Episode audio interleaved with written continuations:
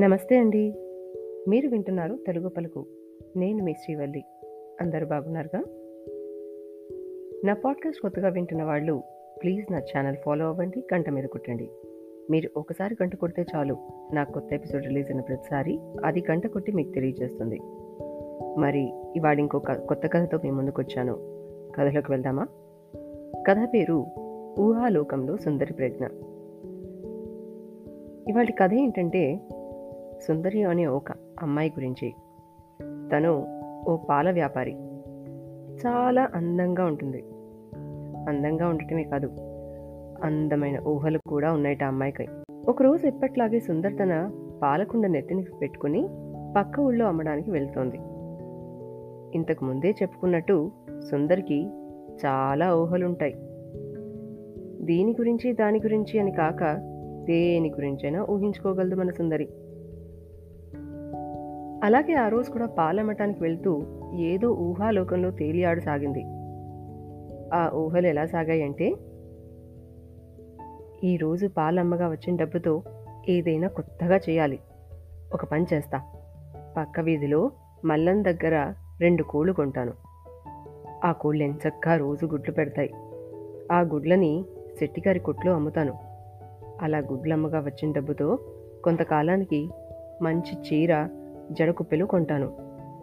మొన్న పక్కింటి సరోజ తన బాలు జడ కొత్త జడ కుప్పెలు చూపించి చాలా వయ్యారాలు పోయింది. ఈసారి నేను కూడా నా జడ కుప్పెలు ఇలా వయ్యారంగా ఊపుతూ వెనక్కి వేసుకుంటాను. ఇంతలో ఏం జరిగిందో తెలుసా? అయ్యయ్యో నా పాలు నా పాలు మొత్తం పోయాయి అంటూ అరిచింది. ఊహల్లో నుంచి బయటికి వచ్చింది ఇంతకీ ఏం జరిగిందో అర్థమైందా?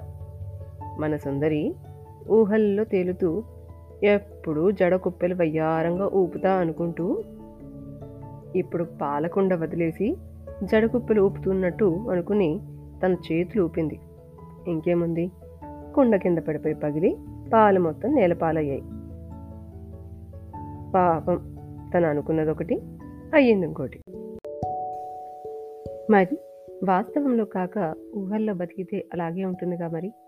పెద్దవాళ్ళు పెద్ద పెద్ద కళలు కనండి. వాటిని సాకారం చేసుకోండి అని చెప్పారు.